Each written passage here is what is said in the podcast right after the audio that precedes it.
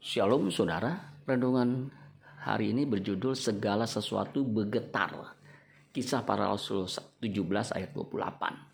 Sebab di dalam Dia kita hidup, kita bergerak, kita ada, seperti yang telah juga dikatakan oleh pujangga-pujanggamu. Sebab kita ini dari keturunan Allah juga. Ahli fisika bernama Albert Einstein mengungkapkan penemuannya tentang hukum alam. Hukum alam menyatakan bahwa segala sesuatu bergetar. Jika segala sesuatu bergetar, apalagi manusia, ia pasti bergerak. Manusia adalah makhluk bergerak. Allah menghendaki kita bergerak ke arah Dia agar mencapai keserupaan dengan Dia. Inilah rancangannya semula manusia diciptakan. Kejadian satu ayat dua puluh enam dan dua puluh tujuh.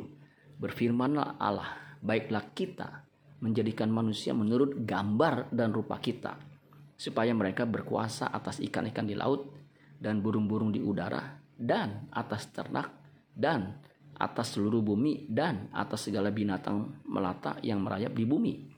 Maka Allah menciptakan manusia itu menurut gambarnya. Menurut gambar Allah diciptakannya dia, laki-laki dan perempuan diciptakannya mereka.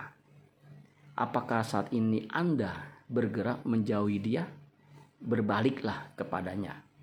dua Petrus tiga ayat sembilan. Tuhan tidak lalai menepati janjinya, sekalipun ada orang yang menganggapnya sebagai kelalaian.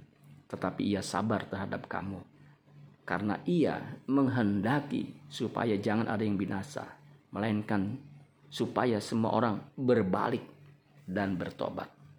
Amin buat firman Tuhan. Tuhan Yesus memberkati. Sola Gracia.